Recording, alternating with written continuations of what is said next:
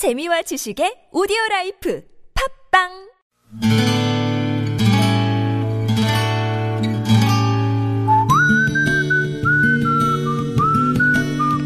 여러분 기억 속에서 여전히 반짝거리는 한 사람, 그 사람과의 추억을 떠올려 보는 시간, 당신이라는 참 좋은 사람.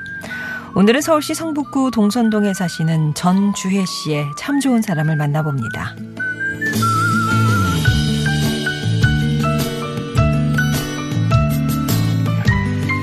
자식을 다 키웠다. 자신있게 말할 수 있는 부모가 몇이나 될까요? 팔순 노모도 환갑이 가까운 아들에게 밥은 먹고 다니냐, 차 조심해라, 걱정을 놓지 않는다는데 저라고 별 수 있겠습니까? 가지 많은 나무에 바람 잘 날 없다지만 달랑 아들 하나 낳은 제가 바람 잘 날이 없는 걸 보면 자식은 그 수하고는 상관없이 엄마 마음에 개가 나지 않는 황무지가 아닐까 싶어요. 지난 여름 군 제대하고 무사히 돌아왔을 때 감사하면서도 한편으로는 아 이제 또 다른 세계로 발을 디뎌놓을 아들 걱정에 군 생활하면서 고생했으니까 여름 동안은 푹 쉬고 천천히 살아갈 궁리를 하자고 했습니다. 그런데 녀석 딱 한 달을 쉬더니 취직을 하더군요.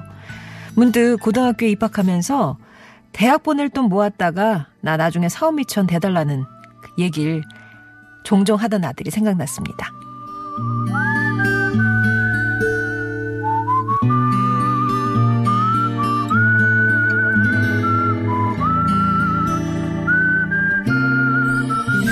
그때만 해도 장난이려니 했어요. 그런데 정말 대학은 거들떠도 안 보고 자기가 좋아하는 자동차 수리를 배우겠노라 졸업하자마자 자동차 수리업소에 취직해 타이어 떼우는 기술을 배운다는 통보를 해왔습니다. 그러나 세상에 쉬운 일이 없고 특히 아들이 하는 일은 세상 가장 힘든 일로 보이는 엄마 눈에 입술 부르트고 팔뚝에 상처까지 나서는 손톱 밑에 기름때가 끼어 있는 아이의 잠든 모습을 보는 건 역시 쉬운 일은 아니었습니다.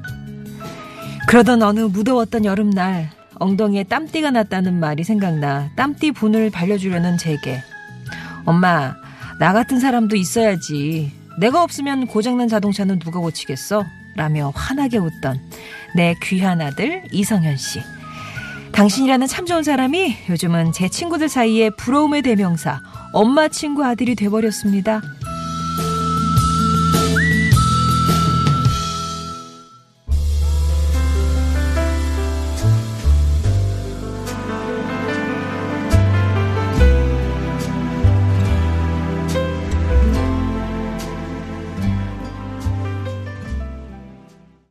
Have I Told You Lately 올리비아의 노래 들으셨습니다. 당신이라는 참 좋은 사람 오늘은 성북구 동선동에 사시는 전주혜 씨 사연 소개해드렸어요.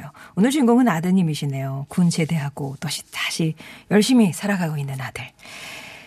아들이 고등학교 졸업하고 자동차 수리소에 취직했다 그 얘기 들었을 때는 아우 진짜 다른 집 애들처럼 평범하게 대학 가주길 그렇게 바라셨대요. 근데 워낙 저 아드님이 또 확고한 계획을 갖고 있었던 거니까.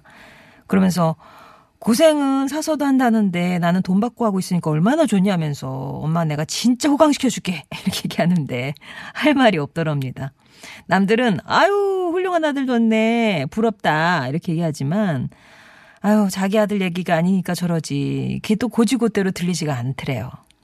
그러다가 제대 후에 지난 여름에 그 무더위에 매일 작업복이 땀에 절어 돌아오면서도 항상 즐거워하는 모습에 가슴이 아프긴 한데 또 한편으로는 자랑스럽다 이런 마음이 드셨나 봅니다. 그런 아들에게 엄마가 못한 말이 있다고 하시면서 저희한테 문을 두드리셨던 거였는데요. 아들, 앞으로 5년은 열심히 배워야 기술자가 될 수 있다며 고색을 낙으로 삼아야겠다 농담을 건네는데 엄마 마음이 짠했어. 잘생긴 얼굴에 마음씨까지 착한 내 아들 성현아. 엄마한테 너는 세상 1등 아들인 거 알지? 1등 자식 뒤에 1등 엄마가 있다는데 너에 비해서 엄마는 1등이 되지 못해서 늘 미안하단다. 그래도 요즘 엄마는 네 덕에 주변 사람들한테 부러움을 사고 있어. 고맙고 또 사랑한다 아들이라고 전하셨습니다. 아, 이게 진짜 엄마의 진심이 아닐까 싶어요. 근데 아직 늘 이렇게 뭐 아유, 얘가 조금 더 남들처럼 이런 마음이 있고 또 한편으로는 아유, 이렇게 열심히 사는 젊은이 자랑스럽다. 이렇게 예, 생각하시는 마음이 늘 공존하면서 어, 안에서 싸우시는 것 같은데요. 아드님은 진짜 자기 계획대로 멋지게 살고 계시니까 어, 마음 놓으셔도 될 것 같아요. 전주의 식께는 다이어트 제품 선물로 보내드릴게요. 송정의 좋은 사람들 3부는 이렇게 여러분 추억 속에 당신이라는 참 좋은 사람 사연으로 함께 합니다. 여러분 인생에 크고 작은 영향을 주었던 사람 아니면 지금 내 마음에 그이 애잔함에 퍼센티지가 높은 그 주인공 예, 얘기를 들려주시면 되겠어요. 오래된 얘기 아니더라도요. 마음 전하고 싶다 하실 때는 언제든지 문 두드려 주시고요. 당신 참여라고만 보내주시면 저희가 연락드릴 때 어떤 내용인지 말씀을 해주시면 되겠습니다. 또 음성 편지는 여러분 목소리를 직접 배달하는 거예요. 그러니까 어, 나는 내가 직접 하겠다 하시는 분들은 음성 편지라고 써주시면 되겠죠. 당신 참여 음성 편지 신청해 주시고요. TBS 앱 50원의 1호 문자 메시지 우물정 0951번 무료 모바일 메신저 카카오톡 이용하셔서 참여 의사만 밝혀주시기 바랍니다.